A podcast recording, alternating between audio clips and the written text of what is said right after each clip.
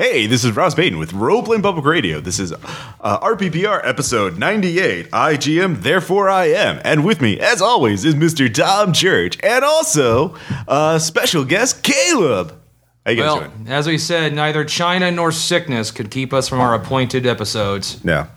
So, uh, how you doing there? So, like you were storing up announcer voice. Yeah. It all came out at that singular moment. yeah. It just tumbled forth. Horrifying. was it, or was it just like you you missed it? No. no, I'm, I'm going to stick with horrifying. No, game show. I was hearing game show music in my Hey. head. All right. Next up on Candle. Let's pick that RPG. So, uh, yeah, I've been, we've been gone a while, or uh, for the main podcast. Uh, I just got back from China, uh, where I saw many sites in Asia, including Angkor Wat, and I'll talk a little bit about that. I was laid low by the flu. Yeah, he, Tom was sick, so we couldn't record the episode right after I got back uh, because you know he was vexed with a pox uh, that he got from the miasma. I was cursed. I was cursed. But then he was he visited. But I defeated the curse. I got the amulet of Yendor. oh, good, yeah, Yeah.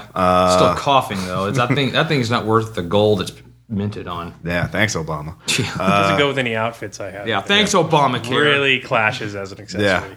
Yeah, the relics and uh, yeah, artifacts part of the about healthcare.gov is just yeah, woefully neglected. Uh, anyway, before we get totally off topic, uh, we need to get on topic uh, before we can go off topic.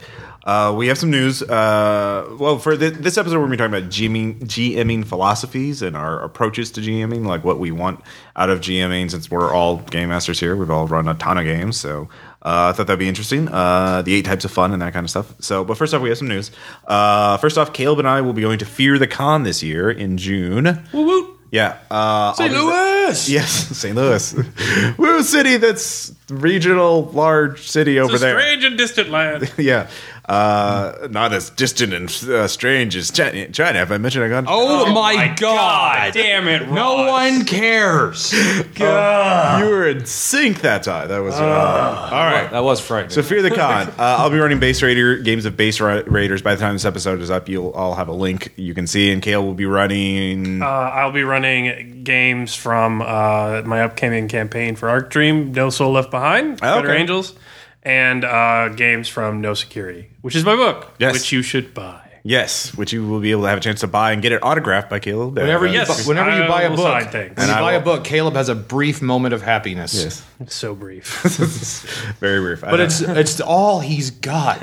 oh, uh, no, he has his freelancing work because like, we'll do take- have my freelance. Yeah, so we uh yeah, and I'll have base raiders and zombies of the world and all that good stuff. So that'll be really fun. Uh, uh, uh it's a nice little con to uh, play. Um There's also a podcasting panel on a Yes, Saturday, there- and there will be podcasting we're gonna panels. Sit in on that. yeah, and I'll have the links up uh, by the time this episode goes up. So uh, we're still figuring out the details right now. Uh, no security is out, by the way, by Gail's Yes. book. Yes. uh, you, you can get in Drive color. Through RPG or Amazon or Yeah. CreateSpace. Yes.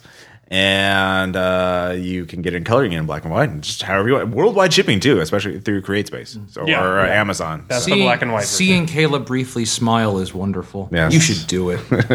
All right. Um, also, I have new content for Base Raiders. Uh, there are two new villains out in PDF form for each one on sale for one dollar seventy nine cents. Uh, uh, the uh, Hedge Wizard and Agent Grayson are both badass villains you can use and throw into your game with uh, full stats, backstory, easily customizable, uh, and other uses. So, and we'll have more content coming out for Base Raiders in PDF form, more short form content.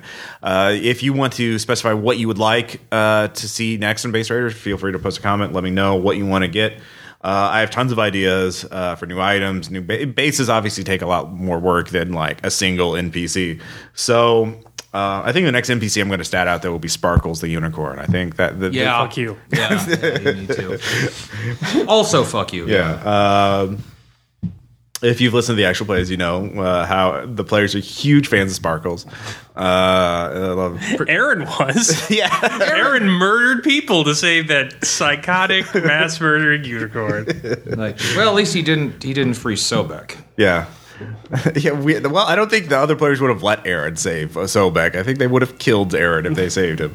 Uh, so, um, but Caleb also talking about uh, RPPR games. Uh, you've been playtesting, or the, you've been working on No Soul Left Behind. Uh, yes, so it on the RPPR uh, site, they're being posted as the Spared and the Spoiled, which, was was the the, uh, lesser title, Yeah. than the working title of it. But um, yeah, I am writing. I am writing that campaign book for Arc Dream, and they are in the midst of playtesting it now. Yeah. Uh, so uh, there will episode- eventually be a Kickstarter. Yeah, So there will be. There are five episodes up. They've gotten a great response from the community. I think people Yeah. really dig it. Uh, for the kids. for the kids. You know, I actually spent like an hour on YouTube and on the internet trying to find that like uh, uh, that quote in the movie that is based on, but it's not actually in the movie. James Edward Olmos does not actually say, "I must do this for the kids." Exa- It's like- from a South Park episode I know, making I, fun of the movie. I know, but I thought South Park was quoting from the movie, but no, it's uh, you lied to me, South Park. uh, so Ross has been betrayed. Uh, also, speaking in other news, uh, I will be going to PAX East uh, April 11th to the 13th in Boston. Uh, I will be going as part of the Pixelscopic crew uh, who are going there to promote their video game that I'm working on, Delver's Drop, which was also a successful Kickstarter. And it's basically a roguelike Zelda game uh, where, you know, top down, uh, but with a physics engine, but like, you know, you pick up items, you you uh, kill enemies, and it's you know, and I'm working on items and room design and stuff like that. It's going to be a really fun game. What days are you going to be there? April 11th through the 13th. Oh, because I'm going to be in Boston on the uh, 18th. Oh, okay, that's cool. Yeah. Uh, so the um, so I will be there part. uh, I'll be working their booth part of the time, but the other time I'll set up some unofficial RPPR meets, or I don't know exactly what my schedule's there. They haven't posted the schedule for PAX East yet. They only do that two weeks before the con starts. So I'm like, uh, I'll do things there. I, don't know what's available there. So, uh, but I'll try and stuff for you RPPR fans. I'll I'll try and run a game or meet up with you guys after hours or something like that. I don't know.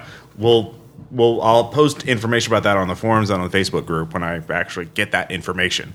Uh, hooray! So, uh, and also we have a new episode of Unspeakable, the podcast. Uh, it's three hours long of me, Scott Glancy, mostly Scott Glancy, Shane Ivey. I mean, let's be honest. Let, let's not, cut, you know, Scott Glancy. you got to know what you're getting into. Yeah. Uh, we're and also Brendan Gwen Brian and Gwen Callahan of the who run the HP Lovecraft Film Festival. They recently had a successful Kickstarter to get a bunch of great guests, including Sandy Petersen uh, and a ton of authors uh, to the film festival. Uh, and they they they talk about it in the episode. We also talk about Cthulhu based movies and TV shows. Uh, everything from Reanimator to The Resurrected to True Detective, of course. Uh, yeah. Uh, and Scott Glancy does talk about weird strip clubs he's been to. So it's a great listen uh, if you know what you're into. Yeah. So, uh, and then finally, of course, I am back from China. Uh, I visited um, several places. You can go to the RPPR Tumblr, Tumblr uh, and see photos of some of the highlights of my visit. And I have uh, I got some ideas for running games based on that, uh, based on some of the things I saw. And uh, I re- met up with some RPPR fans in Chengdu, China, and actually recorded a game with them using my uh, phone to record it. And I'll post that actual play sometime on the main podcast. It's Call of Cthulhu, uh, architectural horror. Uh, it's set in a Chinese ghost city, one of those cities that you know the the, the real estate speculators. Was it this built- one where everyone requested to be like people requested to be assholes? no, they just chose that. They just Okay. like they made their. I told them to make their own characters. Like we made characters who we want to see die in the game, and I'm like, Which isn't a bad tactic for a Call of Cthulhu game. No, yeah, no, no, it is not. it's kind of a win-win. Yeah, Like, you're you're you're gonna you're Yeah. gonna be fulfilled. yeah, I died to save the world, and my character was a horrible person. it's a net win for Yeah, humanity. Like, exactly. Uh, so it was pretty awesome, and uh, I had a fun time running it, and they had a fun time playing it. Um, so uh, I think that's it for news. Unless you want to hear more about my Asian, We really don't. no, no, no, not at all.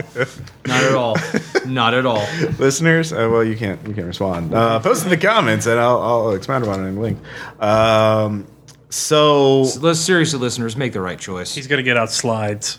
I Yeah. swear to God, They don't slides. They don't sli- like how how would I do that? They don't process slide film anymore. It's not. He pays specialists Oh just to God. make them Top. torture us. Top, Man. men. oh, oh, ye of little faith. Uh, so uh, so why don't we yeah get to the main topic? Uh, GMing. Yes, Oh, we also we have do- shout outs and anecdotes.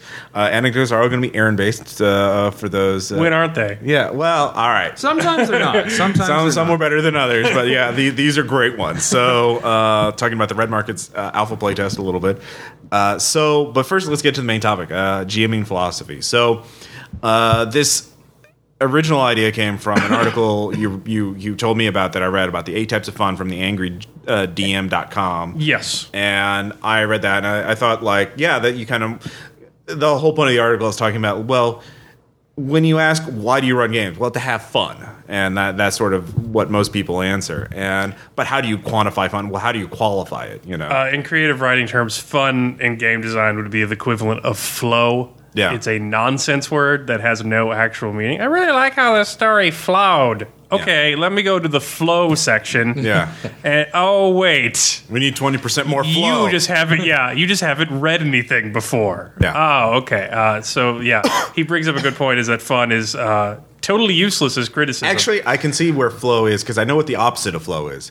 Uh, German critical theorist. Like, if you read Adorno, that is the fucking opposite of whatever flow is because you read one paragraph of it and you're like, so I don't know what flow is, but I know it when I don't see it. exactly. All right.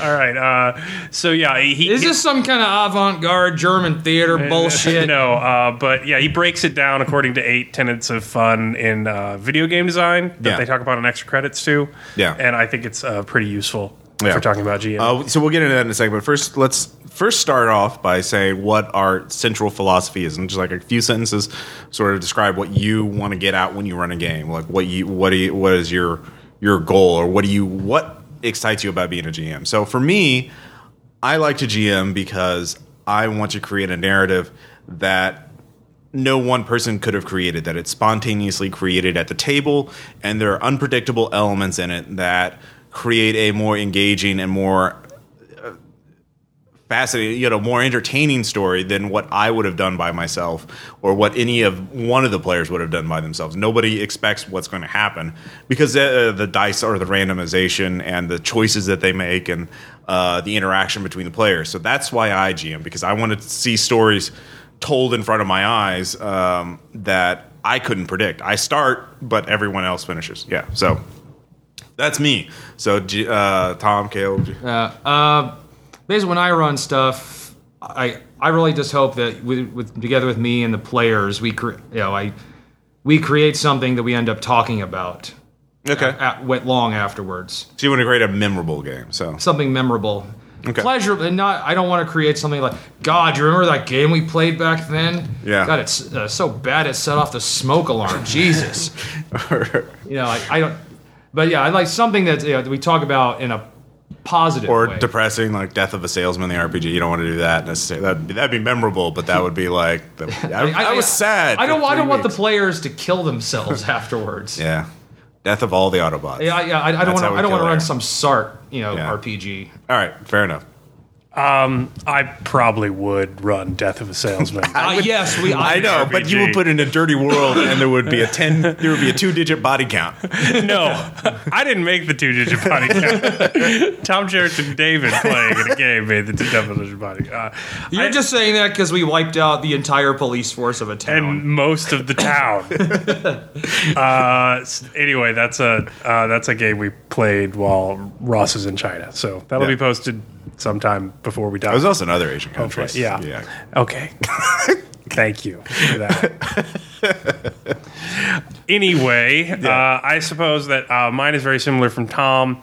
Uh, although I'm not, I'm not really looking for memorable. Like, uh, I, I like um, running a game where once the game ends or pauses, the players are thinking about what their character is going to do next, and they're thinking about what happened before. It's a, it's something that engages them So engagement. after the table Yeah. as well. Like, Okay.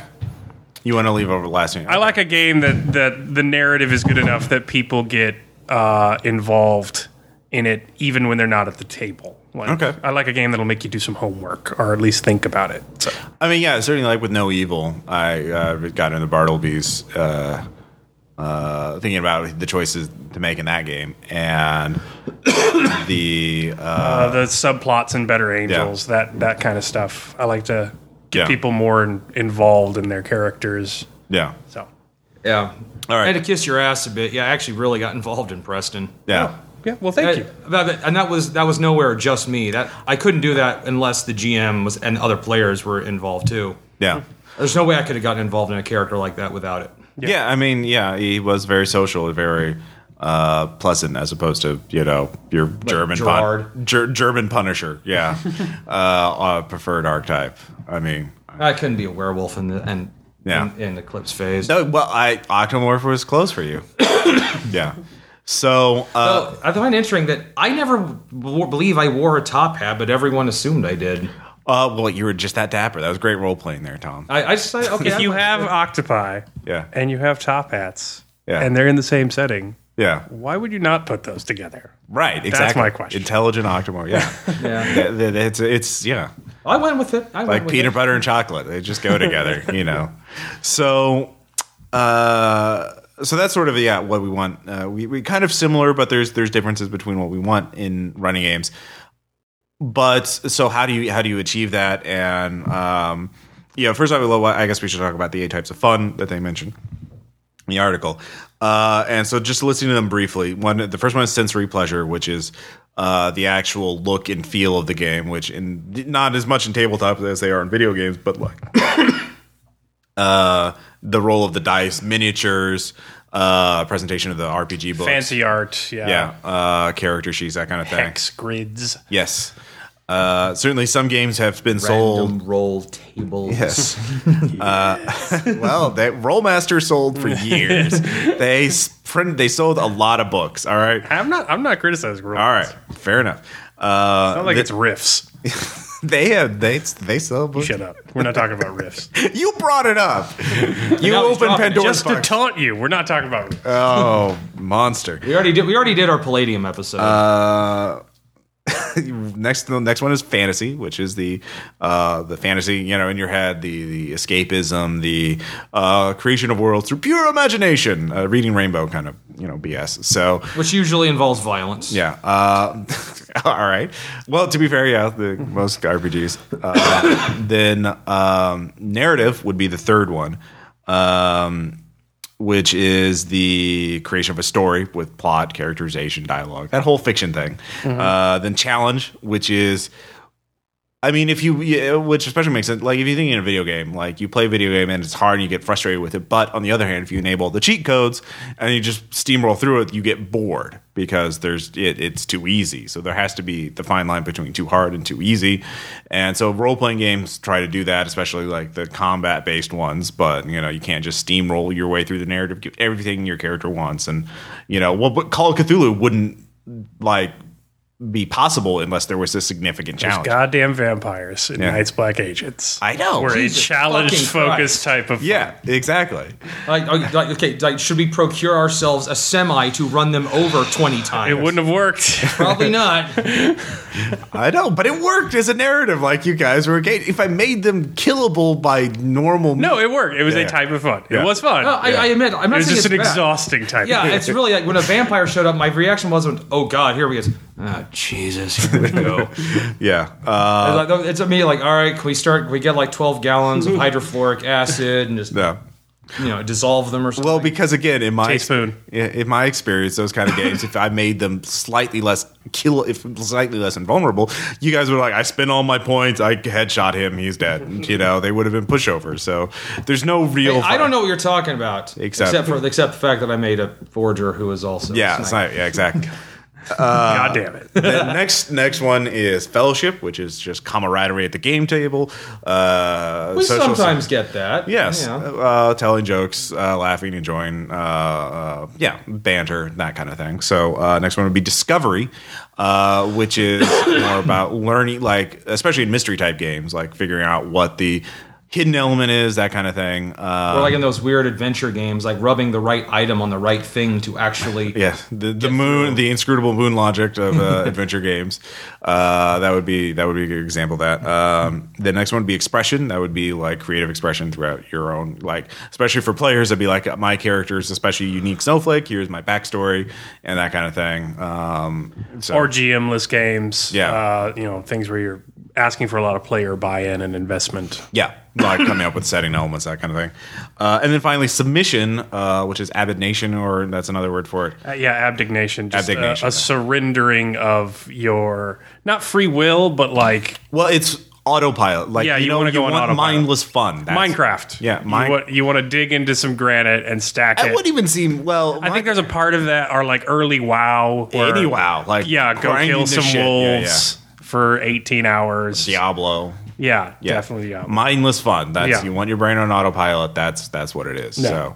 Uh, those are the eight types of fun, and I think is certainly some role playing games are more active in certain areas than others. The submission one, uh, certainly I could see in like tech, like when you hear about groups that play for twelve hours and they have food and like their big ass dungeon crawls. I can see the one player's like, I'm my fighter hits it with an axe. All right, there we go, and then it gets back to you know doing just hanging out. Yeah. So uh, I can see that in that context. Um, Not something I would enjoy, but to each their own. right. Yeah, right. I think surrender and abdignation is the hardest to do in a role playing game. Yeah, that's it's- pen and paper. Yeah. Like, and then you don't have to get all types of, you know, like for me, obviously, a lot of mine is uh, narrative and challenge, I think would be, uh, with discovery and expression, would be some of my more important ones uh, that I want to hit on. Uh, I think I'm more into challenge than either of you guys as GMs. Uh, uh, I don't know. Yes, no.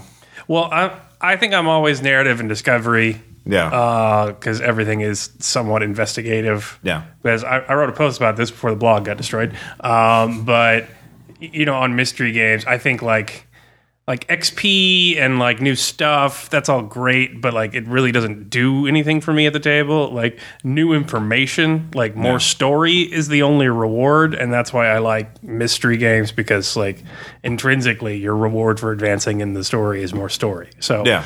um, I think ev- and like everything I've written has like those elements. So like No Evils definitely got discovery.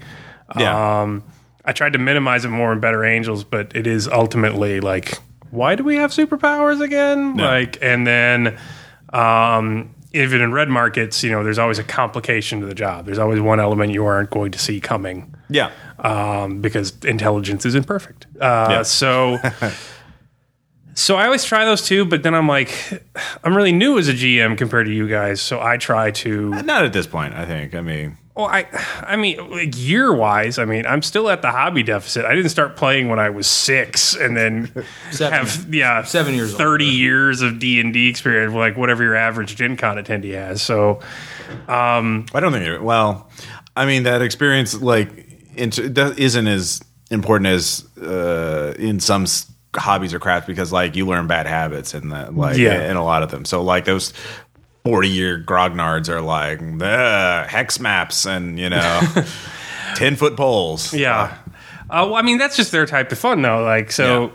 like for me, I try and emphasize something different on the other ones. I've realized with the other campaigns. So I think with red markets, I'm trying to add challenge and bump that up on the priority yeah list. you certainly have uh, to make you know it both narrative and discovery, but also harder. yeah Um, in in but the hope the hope is that the the difficulty aids the narrative rather than just being a end unto itself. yeah Um, and then for uh, Better Angels, my goal was to uh, add more expression and get people involved more, like with subplots and individual characters and shaping the community and, and things of that nature. Uh, and also, uh, I think that lately I've been trying to add more uh, fellowship because I've been actively seeking to prepare less for games yeah considering you know when I used to write Andrew Fortune it was like 26 pages long for two sessions of a rules light system. It was half as long as the book Yeah. for the game in which it was written. yeah you've come a long way since then. Uh, yeah, and so as now opposed to dungeon world where it's Dungeon like, World, i've got a map I got a six pack and a map. Let's do this. and I got them four down on the six pack. yeah, pretty much. so, Tom, I mean, what about you? Like, I, for- I, I think I'm more uh, narrative sensory myself. well, sensory. Well, I would say narrative fantasy for you. Oh yeah. yeah, because sensory is again for tabletop games is like literally like your actual senses. Like, you're not a mini. Pa- if you painted minis, yeah, He does love to roll some dice. He, well, yeah, that's true. So I can see that, but I don't know. So Tom, go on. Yeah, I, I think yeah, narrative and fantasy. Narrative, like, that just, it sounds about right with me. I'm I'm just always kind of just thinking about like honestly like my original philosophy just came from where would be a cool place to have a fight. You know, where would be a cool place to have a fight?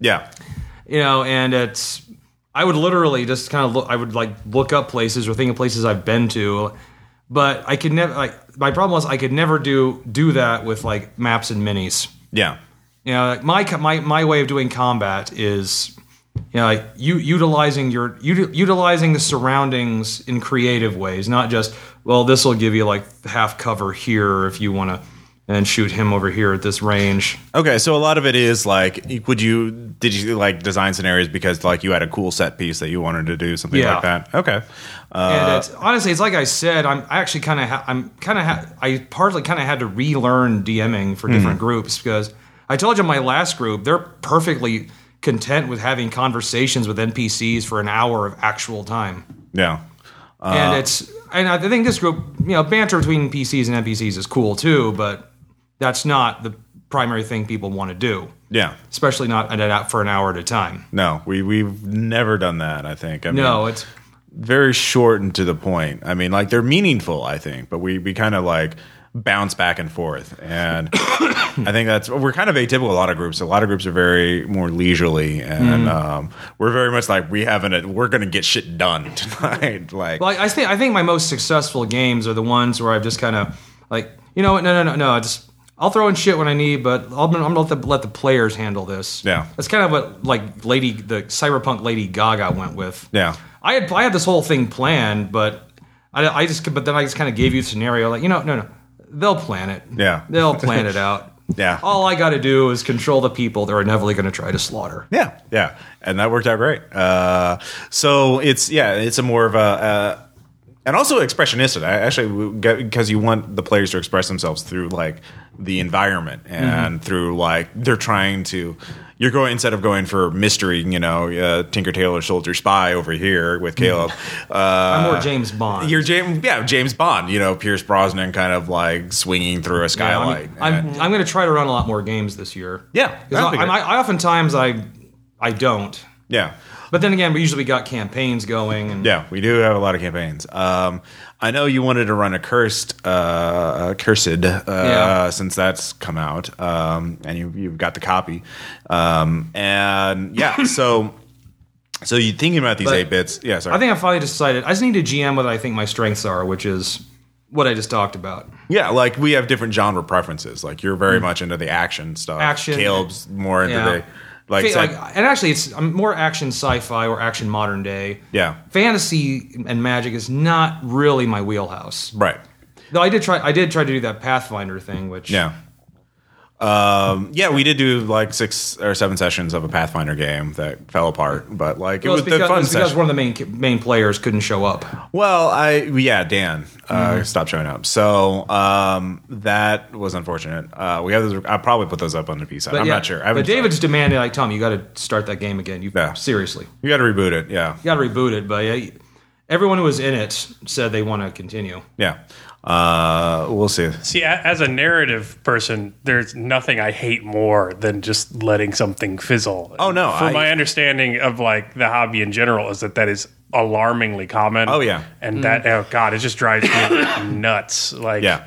When, when Better Angels started and then pooped out, Yeah. the first, uh, oh god, Yeah. I hate it. It's a bad feeling. yeah. Yeah. And we've had it here happen in RPPR, like the Slender Man game uh, that I've posted, yeah. uh, and then of course the Pathfinder, and there have been others. But I think the problem with and and that is very frustrating. I think the problem is with that in terms of GM philosophy. A lot of GMs do not. It's it's sort of like the buffet problem. Your eyes are bigger than your you know what you can actually handle. You know there than than your mouth. So you like every GM I think has a phase where like I'm going to create Game of Thrones or I'm going to do The Sopranos or I'm going to do this fucking huge epic sweep. And everyone's going to be amazed because that's where the greatest moments. That's the ones that people talk about ten years from now. But then of course real life gets in, or even in that, even if they are able to meet the narrative, you can't. Creating a great epic is really fucking hard, like from beginning to end, and uh, even with the ones that we've done, like um, for Here's a New Arcadia was very, I made it as a very modular kind of thing that I then interlinked, but I could have easily ended it in any one of the tiers. No Evil was designed from the ground up to be that, but it was still very modular. You didn't have like the entire, you had the beginning and the end sort of figured out. I, I did a solar, I did like a, a, an orbit at a time. Like Yeah. I did not write Luna until Venus was done. Right. Yeah. Uh, but you had the ending beginning, yeah, like the so you knew where it was going, but that's all you did, and Yeah. you'd already run a lot of games for us at that point, and we already as a stable group, and I think that's part of the reason. So people. You know, you see a lot of these indie people who want to create. I'm doing this great novel. I'm doing this great comic book. Oh, I'm doing. You know, help me fund my Kickstarter for my comic book. Well, okay, so it's the comic book's like, aha. You what? Read the comics like to be continued. Like you, it took you, you know, a year to do one issue Yeah. and you only have 22 pages, especially in webcomics too. And it's just uh, you got to know your limitations. Uh, I think that's so, sort of other GMs. Yeah, web comics. I, I, there's several that I, I'm really following, but then Yeah. it's like they get to a really cool spot. Like, um, we're moving, so it's going to be two years before I do this again. Yeah. Yeah. well, I also think it's really interesting that like my preferences as a DM like do not necessarily 100% translate to my preferences as a player. yeah. Oh yeah. Uh, I really, I really like narrative and discovery, like even as I play. Yeah. But like, I'm far more into sensory stuff as a player than I ever as a GM because if you give me a little figurine and you give me a map to move around on and Yeah. you've drawn the map, I'm much more likely to enjoy it rather than spending eight hours before the game starts creating that myself. Yeah. Or Certainly, and handouts. Handouts. I think actually that's another thing about Uh, Yeah. sensory pleasure as a, uh, is creating handouts for players. Because I know, like, you really got into the one handout I gave out for that uh, Eclipse Phase game that had a puzzle embedded in it. Yeah, yeah, Yeah. and I enjoy that, you know, far. But that's discovery. Like, Yeah. yeah, I wasn't like physically doing anything. I was just figuring it out. Like, Yeah. But like another thing, like I am much more keen to like game just for fellowship as a GM than I am as a player. Like. I, I like hanging out with you guys, of course, Yeah. but like we hang out at times that aren't game times. Yeah. So when we're gonna game, I, I get a little like Yeah. I, I, I take my fun very seriously, and I'm like, why are you still eating fucking food? Like, turn on, let's go, let's play a game. Like, uh, it goes much farther down. Like when I'm a player than I am with uh, Yeah. a GM for some reason. I don't even know why. Yeah. So Yeah. so I mean that's, Hardcore. yeah because Caleb respects the uh, he he's doing it for the game. no, Yeah. it's because I'm anal retentive. all right. I'm trying to I'm trying to be just knock it down. Uh, so why don't we talk yeah about the things that frustrate us as GMs like the things like I know every GM has their own preference about like what they like and the stuff that but what's the stuff that you don't like what what are the things that you want to skip um, and for me one thing that I've done in recently years is just like you know what one common truism in fiction especially screenwriting to start as late as you possibly can which means you a lot of G, a lot of fucking beginning writers and storytellers they'll start a story like oh uh, uh, mary sue woke up and got dressed for work and then she went to work and then she had lunch and then Godzilla shows up and Alarm stomps- clock yeah, stories. Yeah, yeah, alarm clock story. So why didn't you just start with like your word godzilla steps on the building next to you what do you do like that's where you start the game like and so for me i hate i try and cut out as many of those Yeah, I- bits where there's really nothing to do for the player yeah, it's I I've heard this. I think you described it. Other people, it's yeah. There's like GRPGs don't need the cut scene in the beginning to get Yeah. you to the action. Yeah, so I try to minimize, and sometimes that I go too far. I think I might have gone too far in some of the games where it's just like, yeah, there's shit happening, and players are just like totally lost. Um, or I mean, it's hard to strike, but that's that's what frustrating thing for me are these these bits where I know.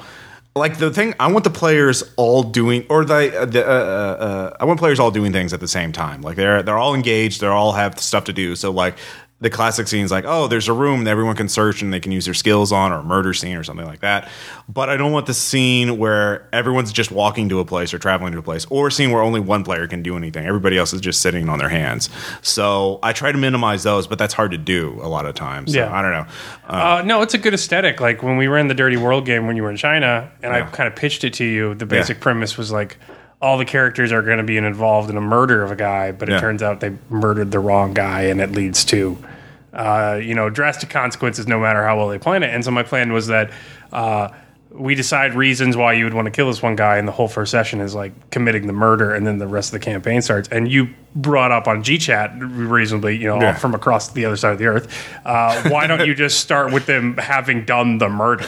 Yeah. And so, yeah, we did that. I was like, "There's a dead guy. You guys killed him." And they're like, "Who is he?" And, and I'm like, "There's a name." We're like, "Why did I kill him?" I don't know. Why'd you kill him? And like that was the rest of the game, and it was much more fun as a result of that. So, Yeah. Like, Aaron did not like that. Well, what does Aaron like? yeah. Uh, yeah. He wants to and be an Autobot paladin. That uh, Okay, that okay, that did lead to one of the greatest lines. Is just like we were we we just came here to scare him. Like, well, he seemed pretty fucking terrified to me.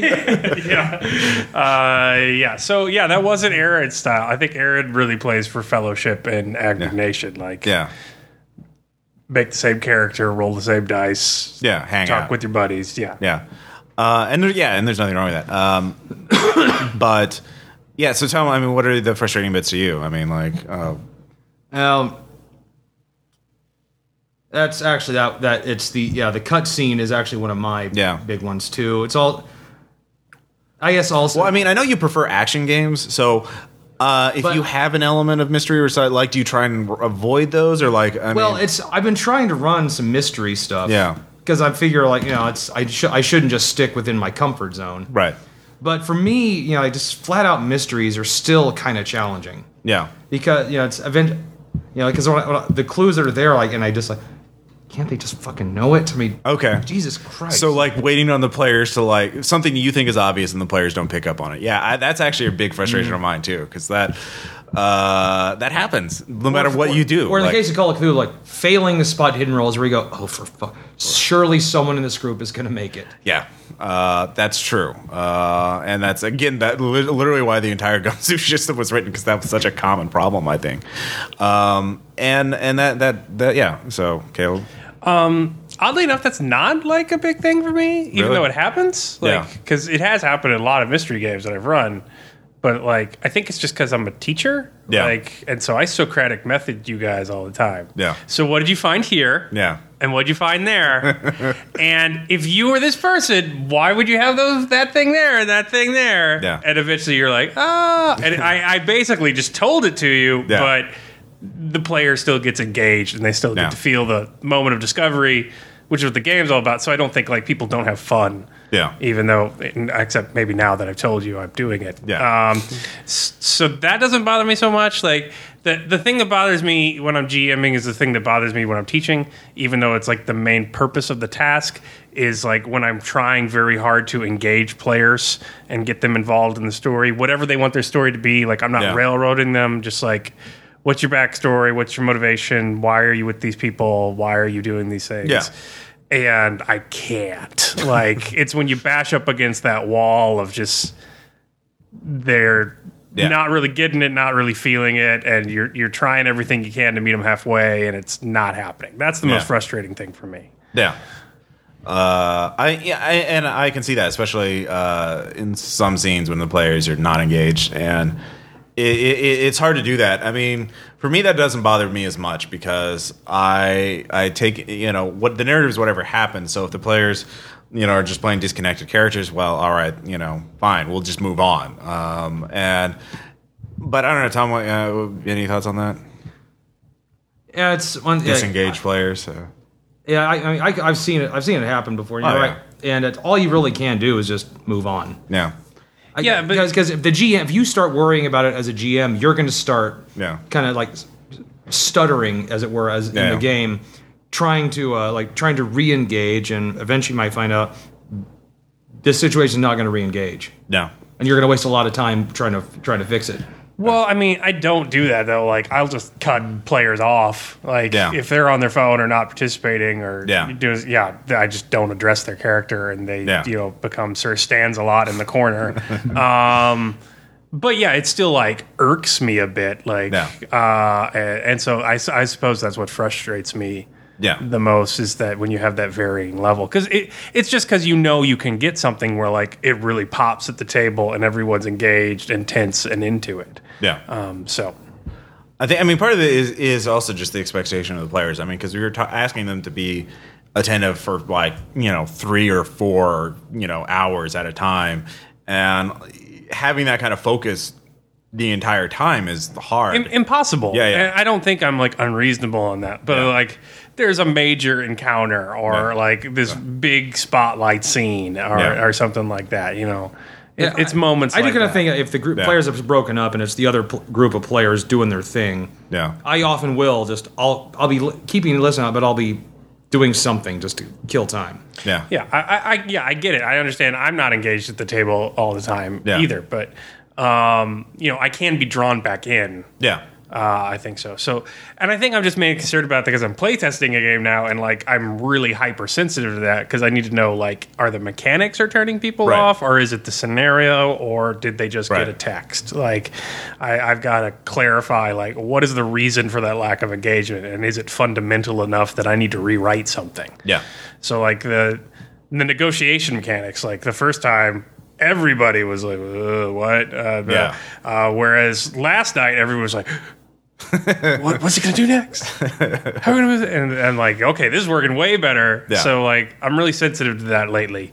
So I guess that's what irks me the most. Um, Yet again, I take my fun too seriously. Yeah, I uh, to go back to something I kind of mentioned a little earlier on, but I think scenes where I feel like that I've that I set up as a GM that I feel like I didn't do a good enough job setting the scene up to get players engaged in the first place. Like there are a lot of times there will be a scene that's optimized for one or like not every player can participate in there equally. Like negotiations are like social scenes between one player and one NPC, like a negotiation, where the other players have to sit on their hands. And I just feel like it's my fault because I set this up in such a way that the other players can't do anything. I really want, ideally, I would like every single scene where all players can like do something and be participant. Like that's why combat, I think, is such a great. I mean, it, it's so used as a game mechanic or narrative conflict generator because everybody's involved in combat. Everybody has a lot of meaningful decisions to make every fucking round, mm-hmm. and I want every scene to be as active as combat. Well, and you can't always do that. Yeah. It's impossible to do, but I want it anyway. And it's frustrated me when I know like okay, I have to do this scene with Tom. Caleb's character is going to have to sit uh, because Tom's sneaking and hacking the panel and doing all thing to let the rest of the group in. Everybody else has to wait for Tom to open the door, and like that's frustrating to me on multiple levels. Yeah. Yeah. So, and, I, but I don't com- know what combat to do. does. I mean, I admit, like when during the dog punching incident, there wasn't a single person checking their phone. It was. Well, I mean, that was kind of like rubberneck. Like I did train. draw an entire drawing though, Yeah, whilst running commentary on Yeah. the dog punch. fight. like. I was not engaged in the All game. right, just for the listeners who don't aware, there's an unspeakable oath play, uh, unspeakable pod, actual play podcast where Tom was running a World War II based scenario where German spies in America, were, and we decided to kidnap a dude in broad daylight, or like No, David you and did- Aaron. David and Aaron did. we send we send the A team to go kidnap this guy. Uh, they pose as vacuum salesmen. He has two German shepherds. yeah, and they are not wanting to make any gunshot sounds. So Yeah. they start punching the dogs. An hour and a half later, I shit you not, this co- this goddamn combat is still going on.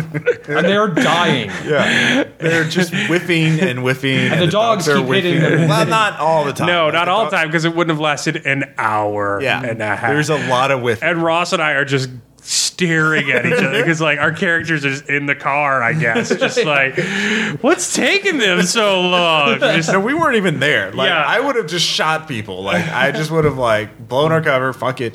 Five stars GTA, let's go. Uh, but no, The fight finally did end where they broke out the guns. yeah, because yeah, because they were getting down on hit point. They were mauled by these dogs. Yeah, it was.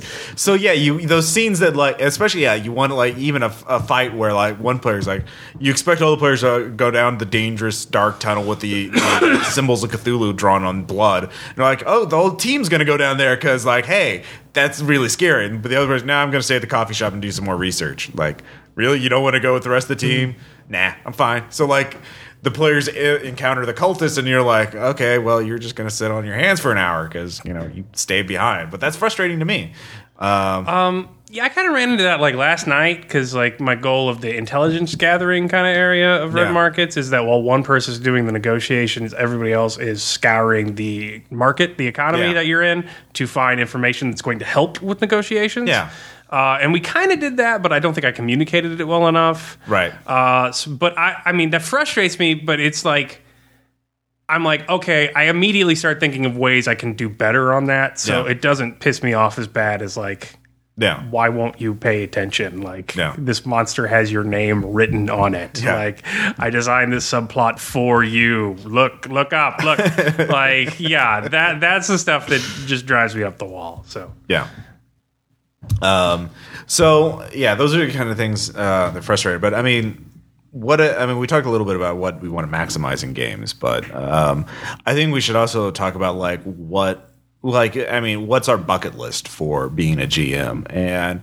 Um, part of it for me is like one of I have a couple. One I know I mentioned this before. I think before in the podcast is I want to do games that have a single villain, but they last more than one session, or like you know a campaign where it's more like it's not when it's Friday the thirteenth. It's not like.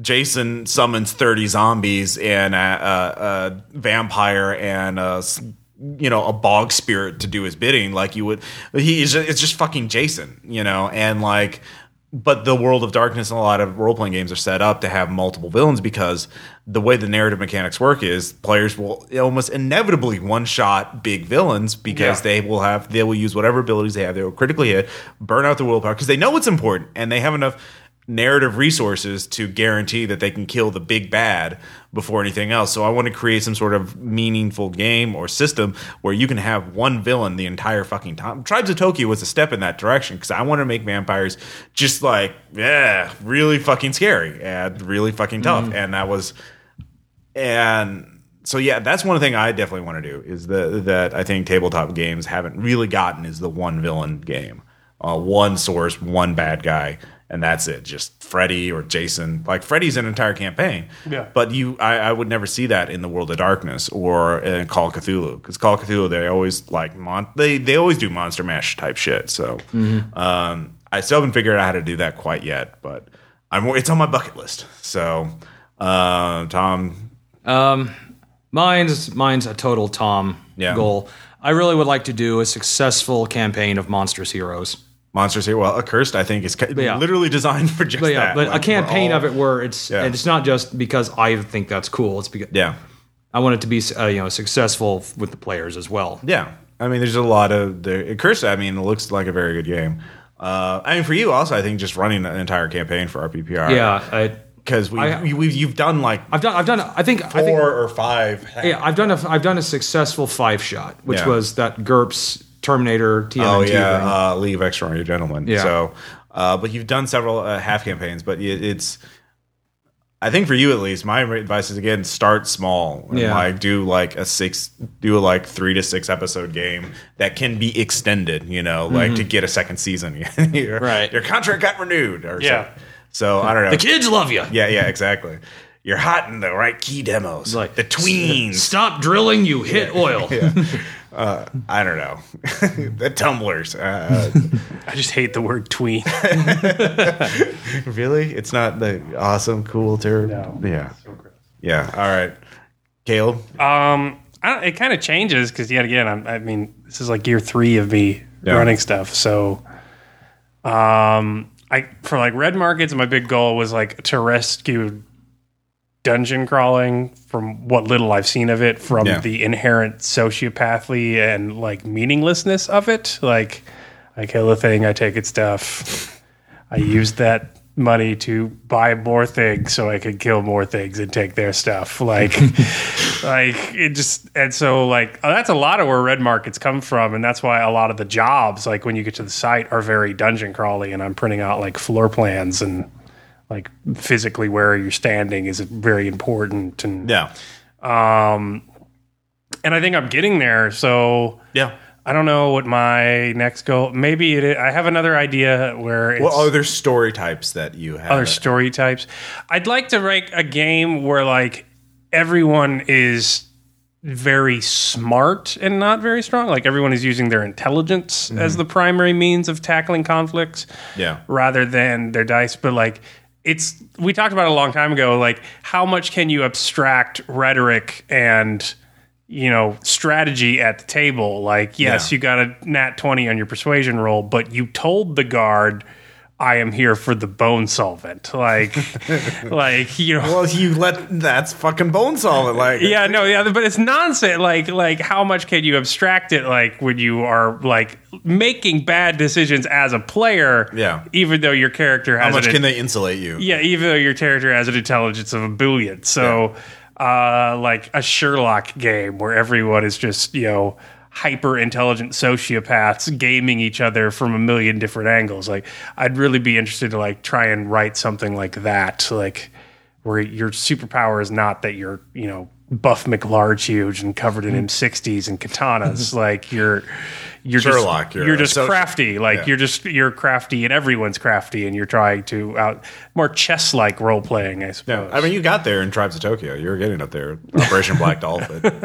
well, yeah, but like that's not on my character sheet. Like Yeah. I did stuff to let me do that, but like Operation Black Dolphin is be being anal retentive. Yeah. Like you know, uh, it's making an anal retentive character. Like Yeah. that's very cross our T's, you know, Yeah. all that kind of stuff. So.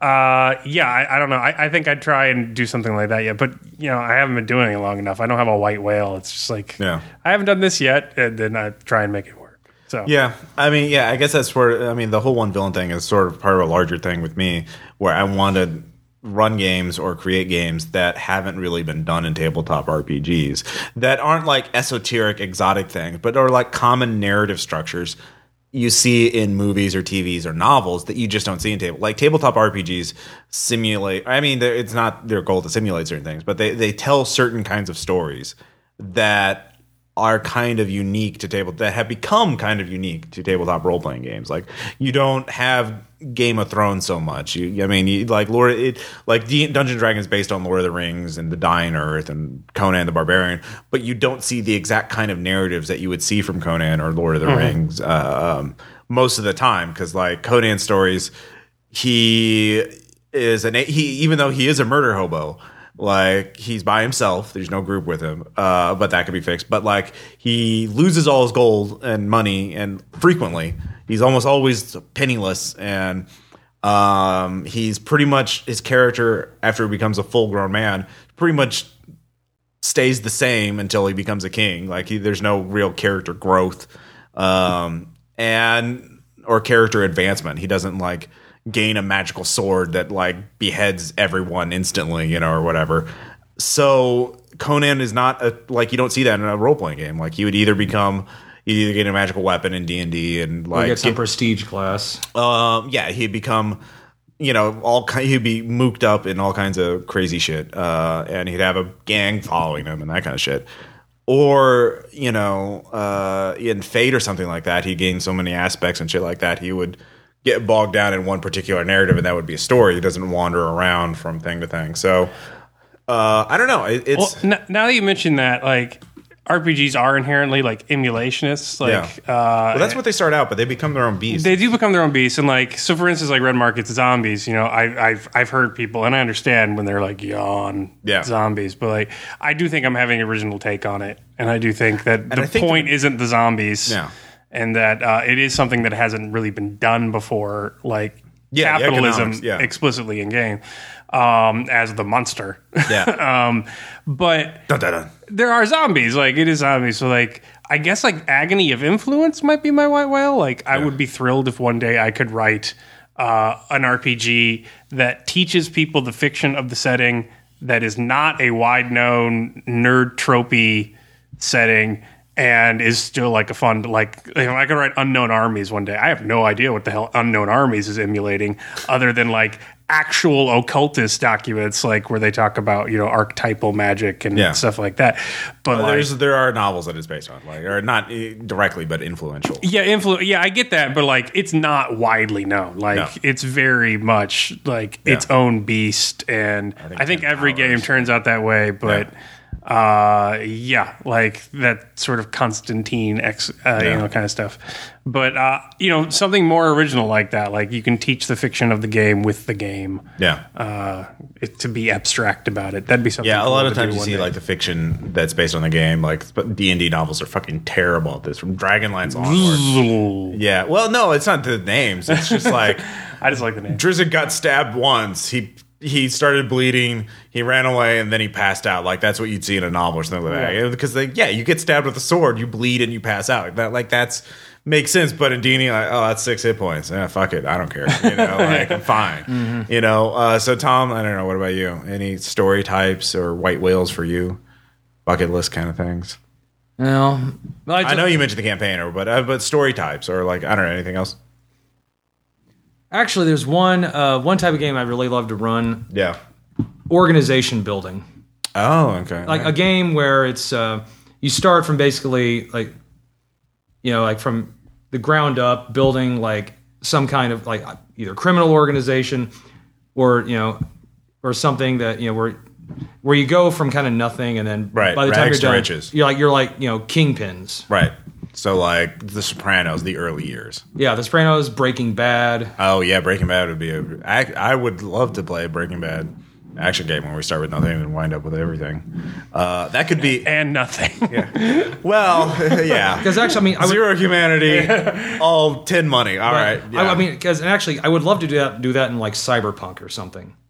Yeah, Cyberpunk would be hard to do. I would probably do it in some, like Well, Cyberpunk-ish, not the actual game of Cyberpunk. Because well, setting wise, yeah, setting wise, yeah. Um, I mean, But if I was, I'd probably do GURPS or something if I was going to do that. Yeah, GURPS would probably be what you have to do because, like, again, the organizational stuff. Mm-hmm. Like, aside from Reign, uh, I don't know of any games that really handle that. And GURPS has stuff for organization. They Yeah. have like, But yeah, I would love to do a campaign that's with just focused All right. on building something from the ground up. I like that idea. Yeah, I mean, the, yeah, that'd be the mass stuff is really hard to do. Like, Yeah. any, anytime you have mass stuff, like Yeah. that's. I mean, Red Markets is about economies, but it's a micro economy Yeah. simulator. Yeah. Like, you're trying to keep you and your little village alive. It's hot dog stand. Yeah, hot dog stand economy. Because, not you know, I mean- nobody's trading like currencies or like Yeah. defrauding natural debts or. Because I think it'd be kind of if, Yeah. if difficult but but interesting. Where you'd really, it's at the beginning you'd have to do all the stuff yourself. Yeah, But as it gets bigger, delegating. delegating. yeah, delegating is something that role playing games haven't done very well either. Like, yeah, managerial type stuff. Um, and I think, yeah, that, there's a lot of ch- interesting games that could be done from that. Like, you you wouldn't have like I would love like a House of Cards type thing where you can't do everything yourself and you have to tap people. You know, oh, I want you to go to Pennsylvania to go get this guy to talk to the media about this. Yeah. You know, or I want to, I want to leak something to a reporter and like managing those people and keeping them Yeah, on your and, side. And I'd love to th- like I would And throw shit like challenges where like you know like say the mayor of the city you're in is cracking down on one of your one of your big you know money makers. So Yeah. instead of assassinating the guy, you start you support a candidate against him who will be all for your stuff. Yeah, exactly. Stuff yeah. like that. Yeah. Uh, uh, yeah, I like that. I, I, th- I think that'd be really good, like The Wire season three, something like that. Or uh, I would like to do it in like kind of like a was that sec- the po- what was the political? Uh, the season two oh, is the like Harvard. season three, four, and five. Yeah, yeah, three, all four, yeah. But yeah, I like to do that in like kind of a, like a cyberpunkish setting. Uh, yeah, I could definitely. Yeah, GURPS would be the best thing for that. I Yeah, think. that's that'd be another that'd be 'Cause they do have, or there is a supplement about organizational stuff like influencing societies and masses of people and shit like that. Mm-hmm. So yeah, um, and they also have stuff for like mass combat, um, which we did for which the we Fallout did. game. Yeah, and I I love that in the Fallout. Oh game. yeah, I wish we, I wish I could have done the Fallout thing because like starting a vault from zero and like uh, in the Ozarks because why not? and Neo Branson. Uh, it was a great game, Caleb. You don't know what you missed. It was it was really good. Uh, the ghoul town of Rala. yes, because they had a nuclear reactor there. Uh, all right, so um, any last thoughts about GMing philosophies? I think we're kind of given I think we, you know people abroad. I think our I think our thoughts have been well well shown. I mean, I think you should have your know your limitations, but at the same time, Yeah. like I think you should actively seek to defy them. Push Like, them. Yeah. you should push your comfort zone. You should try and do new stuff. Like do new stuff. Um, be aware of what your players, what kind of funds your uh, type of fun that you want to do in a game, and what your players are wanting to get out of it. And uh, yeah, always uh, So like yeah, I'm I'm like noticing tropes in my own writing that I just have to get rid of. Like and because they're like driving me nuts. But Well, I, I, think- I, think can make some I guesses, think but I'd like to hear it from you. you can you can make guesses. Oh. Uh, you'll you'll know. Uh, uh, like uh, I have far too many religious villains. Uh, Yeah. I need to get rid of that. Uh, really, after Revelations, you weren't satisfied with it? Well, yeah. Uh, no, I have far too many religious villains. Uh, Well, we forced the one on you. I think they make excellent bad people. Yeah. Like uh, the hypocrisy angle is a good thing for a, a bad guy, but like I need to find other ways to make bad guys. You know. yeah. Uh, I I know I always have investigative games, but I am trying. I like Dungeon World. Yeah. Definitely minimizing that, Yeah. along with everything else. That's good. uh, so you know, um, I don't know. The meat punk aspects is still pretty. Uh, cr- yeah, that's new. Uh, so yeah, I think you just need to try and you know challenge yourself from time to time. All right. Yeah. So you need to do action and you need to do investigation. And so what do I need to do uh, in, in that case? Uh, since um, I need to have more realist plots that don't have nonsensical metaphysical endings. Ross, who are we to judge? You said it, not me. I, I, I still love when you I still love when you were talking about Night's Black Agents. Like, I don't think he's going to do any mythos. I didn't think he was going to do it. You son of a bitch. You got me. you got me there at the end. Uh, yeah. Uh, yeah. Okay. So I need to do a non Cthulhu mythos. Yeah, no campaign. Cthulhu's and Carcosis. No, Cth- oh no, oh man, this is hard. Uh, yeah, oh man, I'm sad now. uh, all right, so that's something to think about. Um, so when we come back, we'll have uh, shout outs and anecdotes. Uh, Tom does not have a letter, but that, I figured, yeah, we got a we got a threesome going on here in, in this, on this episode. So Oh, yeah. all right, uh, all the way down to the head.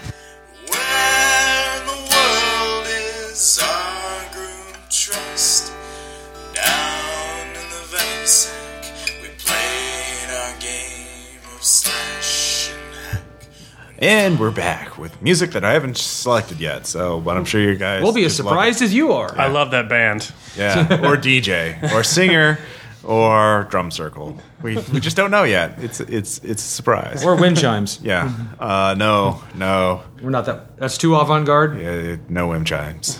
not now, not ever.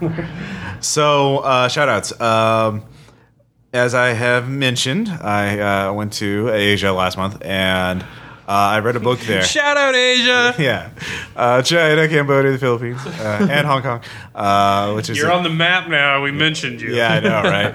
Now you're a real country. uh, no, there's a book there uh, I, I read while I was in uh, China called Snakehead, which is about human smuggling. Um, the region I was in in China was Guangzhou, uh, or a city I was in was Guangzhou, was in the, the Fujianese region, where a lot of, basically, a lot of the Chinatowns you see in America are filled with immigrants from the Fujianese region uh, who go to America. And so the snakehead is talking about snakehead is their term for human smuggler. You know, like I'll pay you ten thousand dollars US if you get me to America so I can work as a dishwasher for five years under the radar. Uh, and so it talks about this one incident called the Golden Venture, where in 1993 a, a ship with like three an old fishing boat like 300 crossed the Atlantic Ocean, went all the way like from Africa to uh, uh, basically the I think it was New Jersey or New York washed up on shore there, and the people like some of them drowned. Uh, the Coast Guard had to rescue them because it was uh, a bad night and a huge international incident because the government didn't know what to do with all these people because this was during the 90s and like Tiananmen Square and blah blah blah. Uh, so it was a big complicated thing. So part of this book is talking about the backstory of these people who are on this boat and how they had to get from China to New York and they talk about this journey this one guy who like left from china went across the golden triangle across burma and had to wait there for a few weeks so they could get money, so the smugglers could get paid. Like his, you know, his parents, his family had to send money to the smugglers, and so he had to wait in the camp of this warlord uh, and like be his drinking buddy. Uh, in the yeah, while they were making opium uh, or making you know uh, heroin and everything, uh, and so well he didn't have to do that, but that's what the warlord was doing, and so and then he goes from there to Thailand to these city hotels to Africa and like some of the the refugees there got or the immigrants there got so fed up waiting with the the smugglers to figure out how to get them to America that they like opened a restaurant in, in Mombasa and just stayed there. And like it's just huge huge epic like Ulysses esque odyssey of like going from one side of the world to the other. Uh, and I thought that's a great idea for a role playing game scenario where like Call of Cthulhu or something like that where the players are all like immigrants trying to get somewhere illegally. And it turns out one of their people there is you know someone not who they who they seem to be you know like oh shit uh, Chan over there's fucking cut his cut carved weird symbols into his chest again uh, and he keeps talking to himself in his sleep what,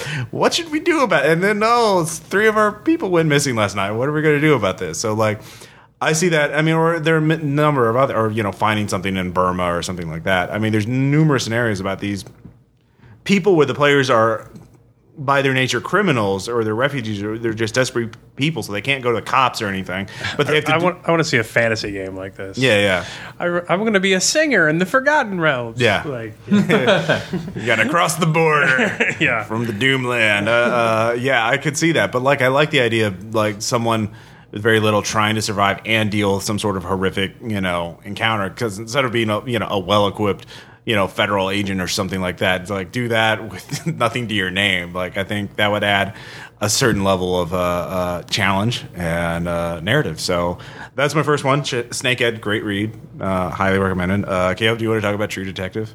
Uh, it's the greatest show ever, and I love it. And everyone should be watching it. Uh, yeah, I first learned about it when Shane Ivey just gushed all over Facebook about it. Yes. uh, about how amazing it is, and uh, we we watched the first couple episodes, and it is just hypnotically, insanely good. Like, Yeah. if you pitched the show to me, I would call you like insane. Like, Yeah. a Nietzschean nihilist Texan cop pairs up with a shitty Louisiana ho- ho- ho- husband and detective, Yeah. and they solve mysteries. Like, but oh god, it's so so good. Yeah. so good. It really is. Um, so uh, you should watch, and it has a huge shout out to one certain figure that I'm very fond of. Uh, yes, Yeah. without spoiling anything, but Yeah. it is uh, fantastically, wonderfully good as a show. Um, also, speaking about horrific things, uh, I want to mention a book that I'm reading right now called The Shock Doctrine uh, by no- Naomi Klein. Yep. Yeah, it's about the shock doctrine posits the theory of like the Chicago School of Economics and the effect that's had on the third world and developing countries. Basically, uh, neoliberal neoliberalism is about uh, mass privatization of state assets, uh, or basically the idea is when a government or a state is in crisis, you can go in and make a lot of radical policy changes, like. Uh, and it shows about the effects of that, like from Pinochet in Chile uh, in the 1970s to Russia in the 1990s to, uh, well, Louisiana after Hurricane Katrina, bringing it back to True Detective. And um, it's a controversial book. There's a lot of people who've pointed out errors in it and that kind of thing. So uh, if you read it, you should definitely read up on it and like decide for yourself whether you agree with this thesis. Uh, but it's a, f- I mean, I'm not as aware of like the politics of like South Africa as it was breaking free of apartheid and that kind of thing. So like getting these accounts of like what happened in these countries and what the order of events was. I mean, I'm an American. I I, I may be well educated by American standards, but that means I am still woefully ignorant of world history and world current events, especially in the later 20th century uh, and late and more recent. So uh, it's a good look at um, and may, one of the points the books makes is people always think about the politics of like the apartheid and human rights abuse and stuff like that, but they they ignore why they do that, which are often economic policies um, that favor certain groups over others or fa- favor certain businesses over others, and like people talk about Pinochet killing all these people. They don't understand why he did it or like what who benefited from that. And uh, so that it's not, even if you don't agree with that those those theses, if you think that's you know liberal hogwash or whatever, uh, I urge you to look at the book and then do your own you know study of it. It's, it's very much like a list of you know. Marx said that capitalism can only expand and find new markets with conflict. Like it breed, Yeah. it breeds on conflict and war. Yeah. Uh, and you know, regardless of what you feel about, about Marx, um, you know, he has pretty good indictments of capitalism, regardless of whether you think communism's the answer.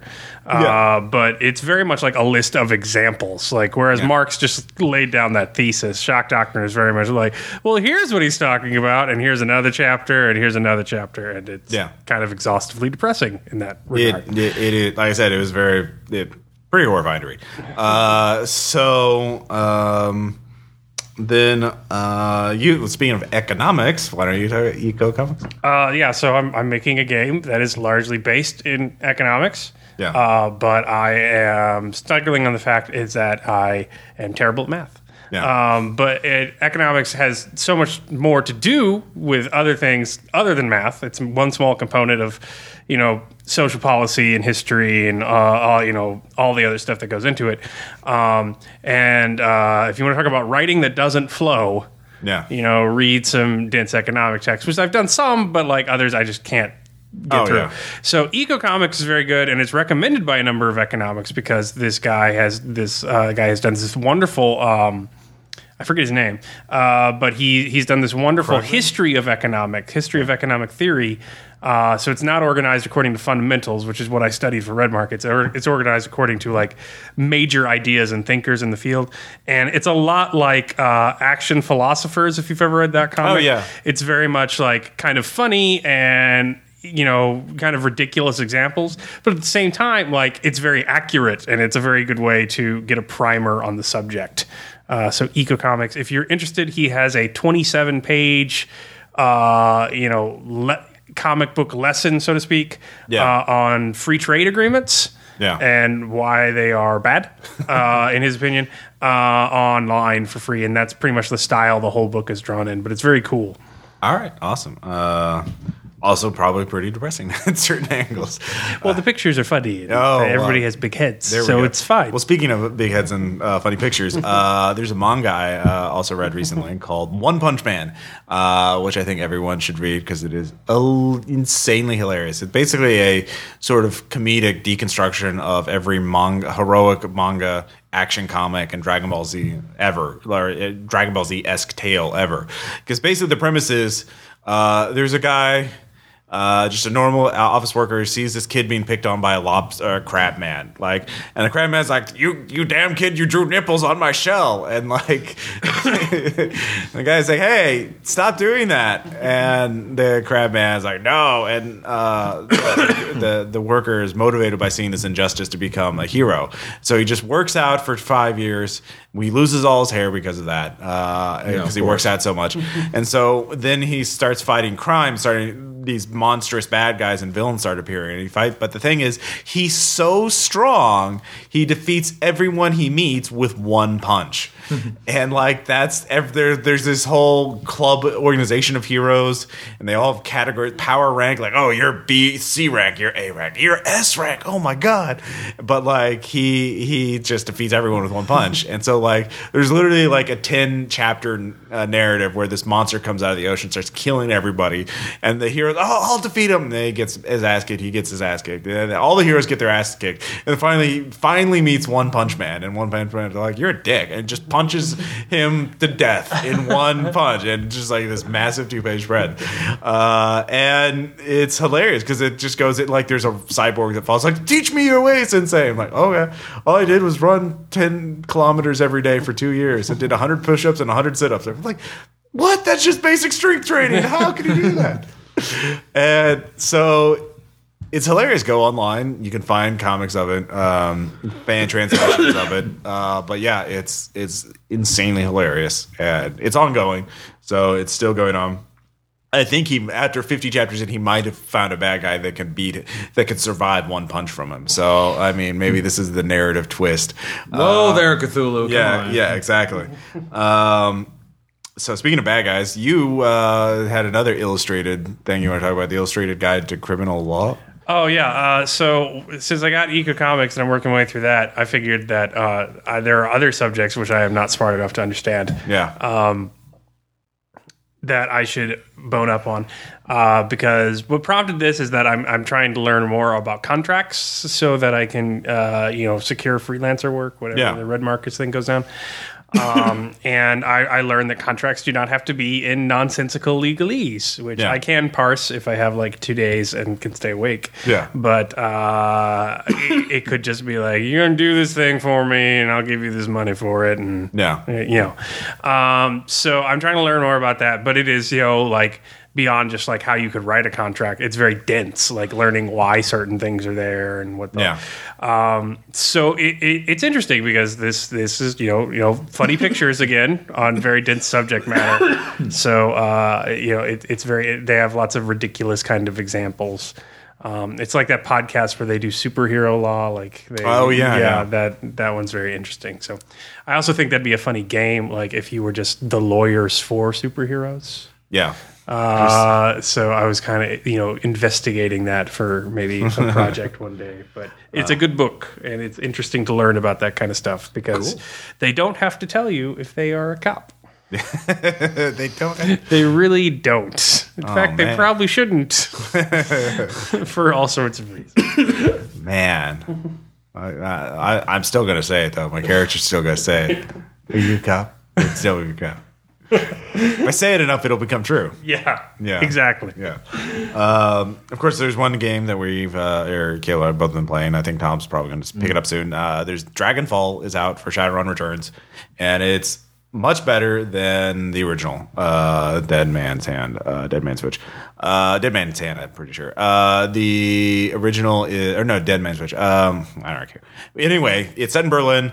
Uh, first few missions are already better than anything I've seen in Dead Man's uh, the original. Well, they've learned their lesson in that, like, they learned the lesson that Mass Effect learned, like, Yeah. in game one. And, like, in, in Dead Man's, like, you've got, like, one or two people that are story characters that you can bring along with you. But Yeah. if they die for any reason, they're out of the game. Like, Yeah. but the dialogue doesn't compensate for that. So, Yeah. like, people still talk to them and they just don't respond because they're not there, Yeah. which kind of has a creepy.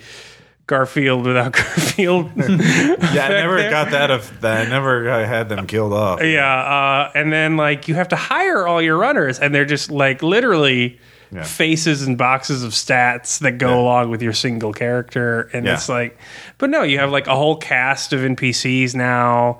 And you can actually have them use their expertise rather than you having to know how to deck or you Yeah. having to know how to do mat like Always pin- bring a decker now. So yeah, and, and and and like they don't penalize you for not playing a class that you didn't want to play. Uh, there are a couple of times where it comes up, but like, uh, it's not as bad. Like you can't have your as bad. decker go deck, and you can't have your healer make the biotech check. Yeah. and you can have the the creep. when they're with you. But yeah, like, cre- yeah, but you have to bring them along. That's fine. Like that's Yeah. an aspect of player choice. But like, I cannot be a decker somatic mage sorcerer. You Yeah. know, whatever. So Well, I mean, the thing is that there are lots of scenes where you're by yourself, and so those, Yeah. if you don't have the biotech, Yeah. uh, or whatever, you can't. but then you're still in a community and they've got a cast of characters that are selling you stuff Yeah. and like you've got your core group of players and they have story dialogue that you can get involved in you know very good rpg practices Yeah, uh, that were not entirely present in the first one yeah. so no, de- it's the, it's a much uh, better design, uh, far more interesting plot uh, so far. I'm really intrigued by it. The side missions- quests the the just the design of the, like there's a lot more op- side missions now that are just shadow runs Mm-hmm. Yeah. and they're the first one i did the humanist political club one was just like really well designed and very interesting. Although it is buggy. It's still really buggy because shadowrun returns. Yeah. Mine has been less buggy yeah. but uh, I, I see what you mean. Yeah. Yeah it's they're like i didn't kill a guy even though i wanted to kill him but then everyone's like oh you killed that guy no bonus for you I'm like son of a bitch i don't get the satisfaction of killing it. it's him like the reverse problem of the first one yeah talking to dead people like you're still alive pretending alive people are dead Yeah, uh, yeah, very good way of putting it. Um, a couple more. Um, you be- mentioned a comic you you wanted to uh, mention uh, that's sort of Red Market's research. Uh, yeah, the Massive by Image. That's a really it's a really good book. It's about um a extremist environmentalist group. Think like Sea Shepherd. Like Yeah. we're gonna throw chains into your propeller. Like protect whales with our own lives. Like Yeah. but they are still at the same time pacifists, like not killing people. So uh, the premise of the Massive is that the Ninth Wave, this environmental group, have two ships. Uh, they have the Kapital that is run by uh, Callum Israel and this group of like citizen of the world ex child soldiers and like really extreme people who are like trying to kind of repent. Yeah. and then your usual like. Uh, you know, and volunteerism, you know, people from very around the world are also on the ship. But uh, while they're on the ship, there is this massive ecological disaster. Yeah. Uh, also called the crash, uh, and I, I am interested in putting more like uh, climate change stuff in my game. So Yeah. I've been reading up on it, and they are just like, and they're searching for this their other ship, which they can't. It's always on the edge of their radar, and as at the end of every issue, it's like still on the edge of their radar, but they never get any closer to it. Called the Massive, Yeah. and so it's got this kind of like very subtle David Lynchian, like waiting for Godot surrealist vibe. Yeah, like searching for this ship that endlessly. Uh, but then you know there are they do run into trouble with various like Yeah. uh, post-apocalyptic scenarios, and it's interesting because you know they are very good at not being pacifists, but they are pacifists. So like seeing them solve problems is is interesting. It's a Yeah. n- new take on a comic post-apocalyptic comic book where they're not like actively just trying to murder everything. So. Nice. Um, and one one show uh, also kind of bleak. Uh, I'd like to mention is the Black Mirror, which is a UK like Twilight Zone meets the internet. Uh, so they're the I've only seen the first season, which is just three episodes, but each one is a standalone story of a uh, what happened, like implications of social media and the internet uh, in a very Twilight Zone kind of way. Uh, the first episode is the most absurd, uh, and kind of it's like the princess gets kidnapped in, of course, is London, and the the terrorist, the hostage takers' single demand is that the prime minister of England uh, fuck a pig uh, on live television, and like with special specifications that it can't be faked, like like rotating, moving cameraman, uh, shit like that, and it's just like what? I'm not gonna fuck a pig. We need to find her. So it's like you know, uh, tits, but but this absurd kind of thing, uh, and it's just like. Wow. Yeah, no, it, it goes out there. and that's the first episode. The second two are kind of like uh, more dystopian in the uh, future kind of sense. Uh, like there's actually in a very Eclipse Phase one where like people have like a chip that stores their memories and can play it back on TV screens. So like what happens when there's Always a good idea. Oh man, it's like I had an interview at work. Oh well, at the dinner party. Why don't you show us your interview? Like, uh, I don't really want to. oh, I'm sorry. Okay. Oh, don't be a fuddy duddy. Yeah, exactly. And uh, what happens when a couple is just has uh, uh, rumors of infidelity? Oh man, that's going to be a great thing when you have a chip in your brain that can prove it or disprove it. Um, and then finally, uh, Sojourn, uh, which is a new uh, anthology of sci-fi uh, put out by the people at Fear the Boot. It has uh, uh, 15 stories in it. Uh, it's available now. Uh, it has a lot of great authors uh, from the uh, not just the Fear of the Boot people, but you'll also recognize names like Matt Forbeck, uh, who is a well-known RPG designer. Um, so you uh, it's gotten good reviews and it's available on amazon right now. So you should take a look. Uh, i haven't had a chance to read it yet. I'll probably get it uh, between i just found out about it myself so i'll probably start reading it between this and have a full, more better review of it for the next episode. Um, so finally uh, tom i know you've been uh, ha- uh, uh, why don't you start off the anecdotes about Aaron's uh, adventures recently? So, because we first we said we talk about playtesting of red markets and uh, things like that. Why don't you set the scene for Aaron's ad- first foray into red markets? Uh, let's see. because we were Yeah, we were uh, we were going through a town, and uh, uh, I, I, I, well, it was a field. Like we were in a field. It was the uh, the one I'm thinking about is the trumpeter scene. So um, oh that yeah. yeah, going through a field, and uh, we ca- uh, we start hearing this trumpet music, and of course, um, Aaron, by the way, plays a trumpet, played a trumpet before oh, in in band. life, yeah. So I think I think this way for I think on a subconscious level he was wanted to go check this out. One right of my own. I must rescue him.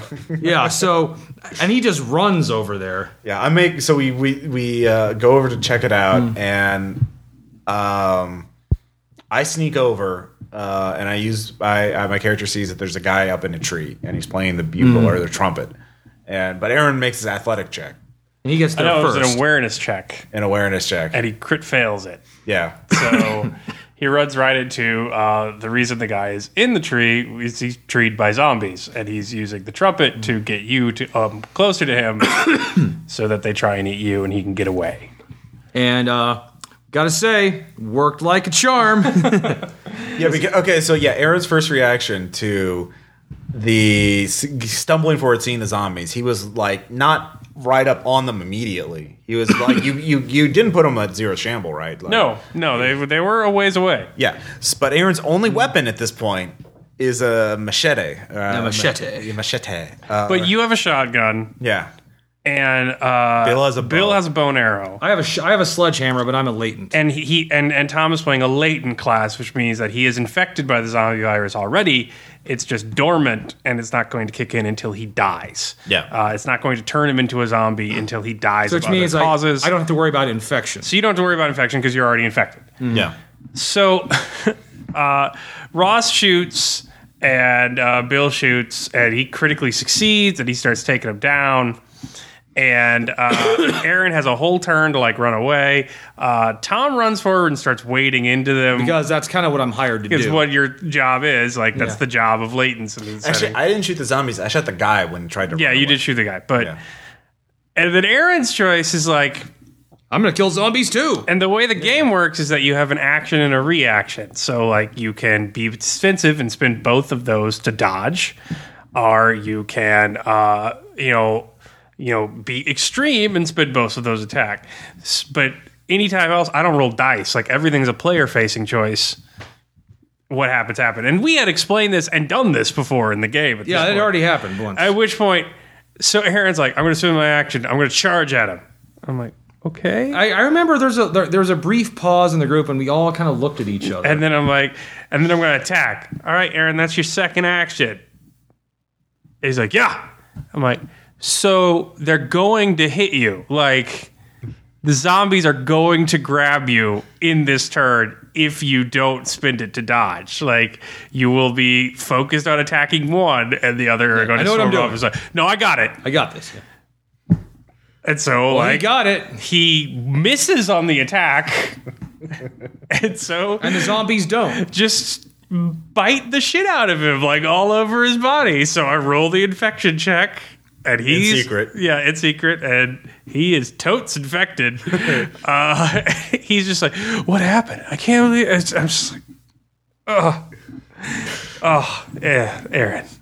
Dear But then later on, we did get to the town. Uh, Yeah. because we we don't know if he's infected or not. We actually we think he made it because we had a blood test unit, But it's mine. but it failed.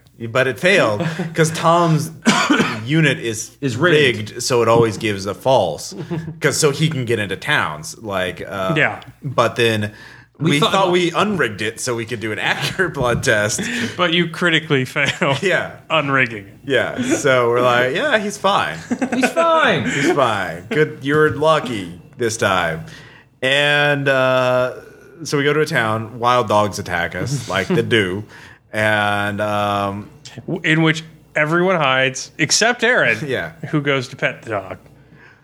yeah, I think yeah, I, he's trying to play with the Chihuahua. Yeah. feeding it, and I'm like, I'm gonna hide. I don't know what's going on. Uh, even me as the latent, like I'm gonna hide. Chihuahua in a zombie apocalypse. That's a bad sign. it's not good. That's not like you No. just. Yeah. Um, It's not like a bunny. So all the other dogs come out and they start chasing Aaron. We're already on rooftops. I kill the dog that's chasing him, which in hindsight was a bad idea. But Aaron fails. It was the sand checks that he failed. That uh, yeah, like your when your infection goes up, your your your humanity keeps going down until Yeah. there's no more, and then you become one of them. A Uh, vector at that yeah, point. Which are the fast 28, 28 days days later later, yeah. zombies. Yeah, Yeah, yeah. Uh, so he turns into one, and then Ross blows his head up with a shotgun. Whoops. yep. And, Oh wait, the trigger was we killed a dog and Aaron stopped to look at the meat. and yeah, he wanted to eat it. Yeah. Uh, so that was the end of Aaron's first Red Markets character. Yeah. Uh, the game's not that brutal anymore, Yeah. But Yeah, with it his wasn't fra- that brutal before. with his Fraggle Rock name. Yes, his Fraggle Rock name because he's really taking the setting seriously. uh, The but set- it's it is nothing compared to the Sense of Sleight of Hand game. Nothing compared to that. That was Which I, Bri- I was sick. that was Bryson Springs levels of Aaron logic. All right. Yeah. So Sorry, I, was sick during this game. this And was- you were lucky. Yeah. I don't know. I think Tom would have enjoyed watching this. I probably would have. Yeah.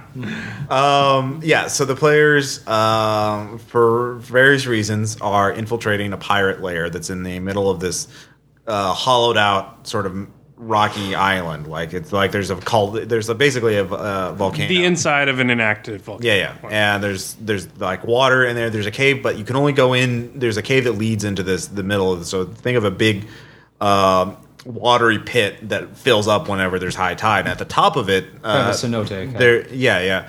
Um, well, yeah. There's just a cenote to get through it, and then like there's a big watery pit. When a high tide, it, the water uh, goes up high enough that you can get up. There's a pirate shantytown built on the inside wall of the the top part of the pit. If you, uh, it's a little geographically complex, but like that's that's the thing. Um, so the players go there and they climb their way up at low tide to find their to to check it out. And we sneak the entire way. Yeah, Uh, we get all the way to the top of the area where there's nobody there except stairs up to a temple and a monk who is deep in meditation. Well, there are a couple other pirates, but they're like drunk or gambling, and, and downstairs, like Yeah, yeah, and we're at the peak. So There's like three levels of the shantytown. Yeah. So our we find out that they're holding prisoners. Yeah. We find out that they're like gonna try and kill us and Yeah. all this kind of stuff. they're so bad, bad people. we're being like ordered by Nodens to like destroy them. Like you know, we know the mission. Yeah. So the plan is is that David, who has the highest sneak, is gonna go set a fire as high up as he can. And because it's on this slope, Yeah, you guys get trapped because high tide comes and the pirate ship Yeah. comes back. So like you can't. The caves like filled up with water now, and there's a pirate boat. Yeah. pirates coming in. So And so the, the, the this guy's on the slope, and uh, we're hoping that when a building collapses from burning, it's going to fall. Yeah. Embers are going to launch more fire. They're going to go upwards and fight the fire, and we are going to go downwards and steal the boat and leave. Um, so that's our plan. We discuss it. Dave is going to go start the fire. I am going to go try and free the prisoners and lie my way through and impersonate one of the guards. yeah, you steal some clothes and do that. And we're like, okay, Aaron, which one do you want to help out with, or you want to do something else? He's like, I'm going to go up in the temple. Yeah, And I'm like, okay, Aaron, what are you going to do there? There's no way out. Yeah. You're literally at the peak. I'm going to go up the stairs. yeah. You And- haven't been up to the stairs. You don't know what's at the top of the stairs. Yeah, and there's so I- one way up and down the And, stairs. and like- so he's like, no, I got it. And so we start questioning, but I've learned that like Aaron doesn't like to have his decisions questioned, yeah, even when they lead to things that everyone could see coming. Uh, so we're like, okay. So David goes to light the fire. Uh, I go to free the prisoners, and then we have the monk slapping incident. yeah. That- So Aaron, yeah, sees the monk. He's meditating, but he's facing the stairs. So Aaron can't sneak by him because it's just open ground. You can't make a sneak check. Yeah. it's daylight, and so Aaron needs to take out the monk, and he has a sword with him. a magic sword, a magic sword, no less. But he, instead of you, like literally, instead of using the sword, he just charges. Like he's hidden. The monk's got totally. He hasn't. But he totally. He just rushes to punch the monk. Like that. That is his. That is his action. Not use the sword. Not Thomas. Yeah, got his head. Yeah, rubbing his head. It's just yeah. Uh, and He does one one point of damage. So the monk is now aware of his presence and yells, "Intruder! Intruder!" And so there goes our plan. yeah. Because So no plan survives contact So the monk Aaron. takes out a knife and stabs Aaron, but doesn't kill him. And so Aaron takes out his sword, kills the monk with the sword. Uh, three pirates coming up to the third level block off his only way of escape unless he jumps down to the second level, which he can do, uh, but he doesn't do that. He's so Aaron's asking if we could get help now, and at this point, on the f- areas beneath him, Yeah. there is a blazing inferno. Yeah, David set the second are- level on fire. Where we are literally cut off from doing anything to help him. Yeah. And so instead, Aaron could jump and like try and find jump on a shack that isn't burning, or I mean, that like the third, like he could try to get it uh, go down, but he doesn't go down. He runs up. He runs up to the top of the peak of the caldera, and on there, there's a stone, bloodstained stone altar. And there's a cave. Oh, I look in the cave. Well, you see, there's a fucking moon beast in the cave, and the moon beast is casting a spell at you. And there's And pirates. keep in mind, this is a pre-written scenario. This is not Ross being a dick Yeah. and fucking there. Like it's all there was always a moon beast in that cave. yeah, there Like, is. Like it's written in there. Like, and I looked up the spell that he had. I'm like, oh, that's a dick one. uh, but it takes him two rounds to cast. So like, there's pirates behind him, moon beast in front of him. Aaron, your only choice is either to kill all three pirates or kill the moon beast, or jump off and make some checks. And so Aaron fails some of his checks. I'm He fails all of his checks. No, he made some of them. Like, Oh yeah, he, he ran away from the. He got away from the pirates, but he failed his jump check. Yeah, and so, but he made a luck check, so he doesn't just fall off into the void, but he falls to the side and grabs onto the side and just like ragdolls his way down two levels. And he, No, he falls. Yeah. They chase him down. He Yeah. tries to jump again. He crit fails the second one and Yeah. falls down another level. So it's like uh, it's like that tribes BMX game where they crash, just a boom, boom, boom, boom, boom, boom, just rolling down this. He's just ragdoll, yeah. And the pirates eventually take him to negatives, but they don't. They take him to negative two, but he's not dead yet. So David rushes up. to- finally, fi- David finally gets to him. Yeah. and then, but David gets taken out, and then you have to go and get them. I think. yeah, but in the midst of that, you gave Aaron a con check. Yeah. so he could get up. So he gets up after being literally stabbed multiple times while prone on the ground with a sword. He's walking around and then he fails something and just falls unconscious again. Yeah. Bio- Physiology of characters in is a little more resilient than in real world. So it ends with me dragging both of them to the boat, pretty much. Yeah. And uh, that's that's Aaron. He Yeah. he's gonna set the orange grove on fire. It was it was pretty amazing. Like it's like he yeah, he, li- he likes just jumping in the heart of danger. So uh yeah, there's uh, what, what, what Wow. how- yeah, yeah. Just Any thoughts on that, Tom? Like, Like, Don't say you're surprised. I'm not surprised. I would, I would at that point say, uh, "Do we need him?" Yeah. uh, I didn't want to kill him off that c- early in the campaign. The first session I've run since I got back, so like uh, that'll be next time probably. I, it's just, I mean, I'm glad he actually paid for it too. Yeah, I mean, yeah. the last time I can see he when he really paid for it was that the one in the Russian missile silo. Yeah. When he sn- sneaks away and Yeah. and then and then as you're chasing him down with an AK-47, he says, "Let me explain." no, no. yeah, you just execute his character for being suspicious as hell. And as you should. If you're suspicious as hell in a missile silo, Yeah. You should be executed. Yeah, no, it's It's clearly a not. bad place Well, to be. especially when you keep disobeying the orders of the CEO. Suspicious as hell. Yeah, no, it, I, I'm not arguing. I mean, it happens. So Aaron just people, humans are usually learning creatures. So sometimes habits die hard. He brings the conflict. You don't need to design one. He will make it. He's a conflict Yeah, generator. you're right. I mean, you're right. So, uh, with that note, um, I mean, what GMing philosophy can really uh, account for Aaron? It truly cannot. Exactly. Nor can system or logic. Yeah. So don't overthink GMing. There, there's always going to be. Uh, There's gonna, there's gonna be a fly in the ointment. Yeah. Yeah. All right. So this has been RPPR episode 98. I GM, therefore I am. I'm Ross Payton. And, uh, I'm Tom Church. Um, Caleb. yeah. And uh, Yes, he we'll is. talk to you guys next time.